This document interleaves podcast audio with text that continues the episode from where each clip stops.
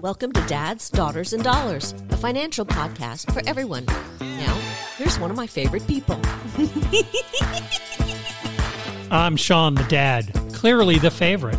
And I'm Caitlin, the daughter. Clearly, my dad's mistaken. Still makes me laugh every time I hear that.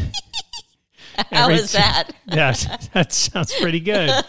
Not bad for uh, 10, 15 at night, uh, the day before this airs. I don't think you're supposed to say those things. You're allowed to. We can record this the day of. It doesn't I matter. know, it's I all know. I'm good. joking. Uh, one of the reasons we're recording it, you know, so late before the, the night before it airs is uh, you spent this past weekend with our daughter in San Diego when I she shot did. some Some uh, tennis. some tennis. Yeah, it was so fun. n- now you're back, and she would be on this podcast except for shooting a Clipper She's game tonight. Doing a little basketball tonight. Yeah, so uh, we have the ultimate popcorn episode here to the, today And I am starving, so I am uh, just waiting for us to breath. finish Yes. this episode. Okay, so this uh, this episode's called "A Quick Lesson from Warren Buffett."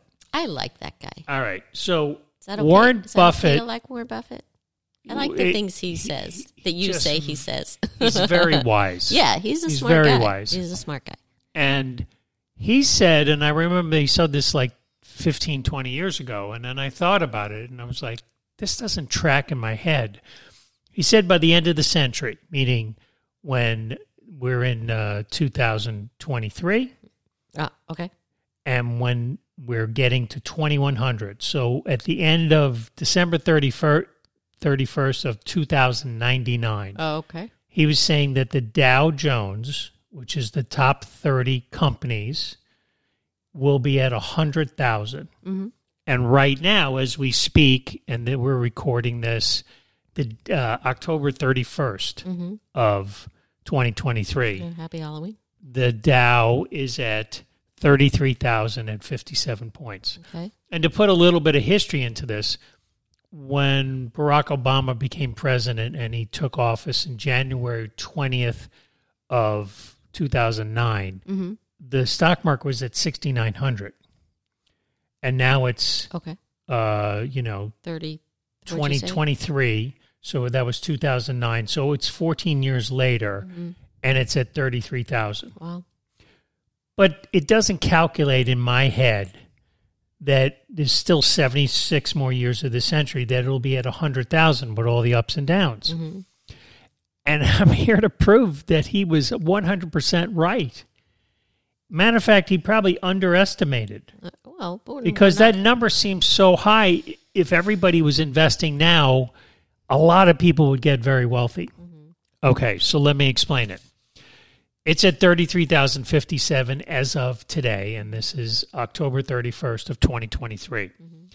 If it compounds at just 1.47% annually on December 31st of 2099, 76 years from now, it will be at I 100,000. 21. Well, at the end of just the day before the 2100. Okay, okay. Got it. Got it. Got it. So 20. in those 76 years, it would be at 100,000 if it only compounds at 1.47%. percent Mhm. But what if the Dow did 4.6%? percent Then that would bring the Dow at the end of the century to 1 million. But but is that is that taking into consideration like really catastrophic things like what's One happening hundred percent considering it. Okay. All right. I just wonder with the way Now, the world is. so- okay, go. 4.6%. So I told you what it would be at 1.47. It would be at 100,000. It's hard for me to be imagined that the Dow would be at 100,000. If it gained 4.6 annually, it'd be at 1 million. Mm-hmm. And that is hard for me to imagine to be 10 times 100,000, which is hard to imagine. Yeah. Now, if it compounded at 7.8%, that would push the Dow Jones Industrial Average at the end of the century to 10 million. Yeah, I just don't see it. Okay. We're going to take a quick break because Okay. it's a popcorn episode. And I'm when we come back, I'm going to prove it. Okay. All right. And we'll be right back. So we're back and we're talking about a quick lesson from uh, Warren Buffett, and it's about compounding. And before we broke, we talked about if the Dow, which currently is at 33,057 points, if it compounded at 7 percent, 7.8% annually, so just two tenths underneath 8%, it would be at 10 million At the end of this the century, Okay. meaning just as we're about to turn to 2100. Uh, I mention this because our daughter, I believe, will easily make it to that age. And I think anybody who's being born probably from 2003 on is going to make it from that age just because of all the medical investments. Right now, there are 80,000 centenarians in the country, mm-hmm. and they expect in the next 20 years there'll be 600,000. Wow. And there will be over 20 million people 85 and older Wow. because of all the medical advancements. Mm-hmm. So for our child's generation, making it to 100, there is going to be well over 50 to 60% are going to make shot it. at it. Yeah, Okay. I get it. So I said to you before, 7.8 percent growing annually. It would be at 10 million, the mm-hmm. Dow. Mm-hmm. And then the Dow Jones is the top 30 companies in the stock market. So it'd be like Apple and Google, et mm-hmm. cetera. This is it's thirty top thirty. Yeah. I thought it was more. Okay. Well, the S and P oh, 500 that's what I'm thinking. Of. is the top 500 countries. Yeah, yeah, yeah. The That's- Dow is just the top okay, 30. I got it. But when you invest in an index fund, the majority return comes from the top 30, but you're still making money for the, every company below Yeah. the bottom 30, Yeah. top 30.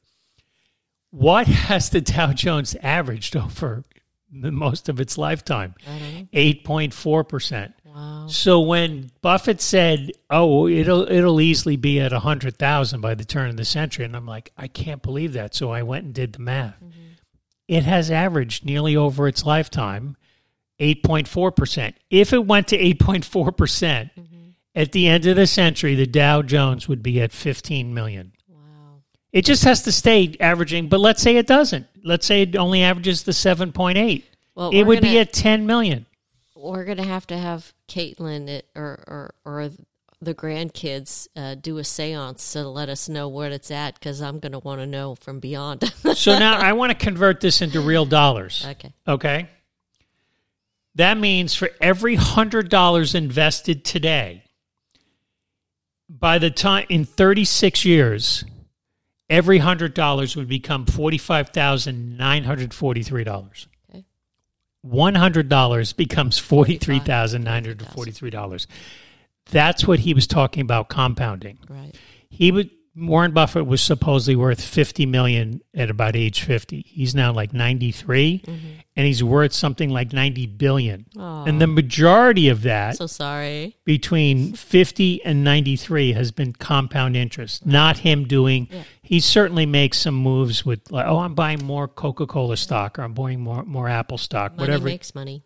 he makes money, but the majority of it is sitting still. Right. Money makes money. Okay. So let's say when I said $100 would become $45,943, let's say you have a child who's three years old and you just decide, I'm going to go crazy. I'm going to invest $200 a month for them for one year from age three to age four, $200 a month or $2,400 for one year. In 76 years or the turn of the century, that uh, $2,400 becomes $1,100,000 Wow. right? Those returns, by the way, do not re- in- consider any dividends that you would make. Mm-hmm. That's just compound interest. It's usually you, the majority of the companies in the S and P 500. If you're doing an index fund, they're also going to pay you dividends, and then you're making interest on your interest plus the dividends. Mm-hmm. So it just grows exponentially. So that 8.4% that the Dow has returned, mm-hmm. that's even below the 9.8% that the S&P 500 has averaged since it's been around. Right.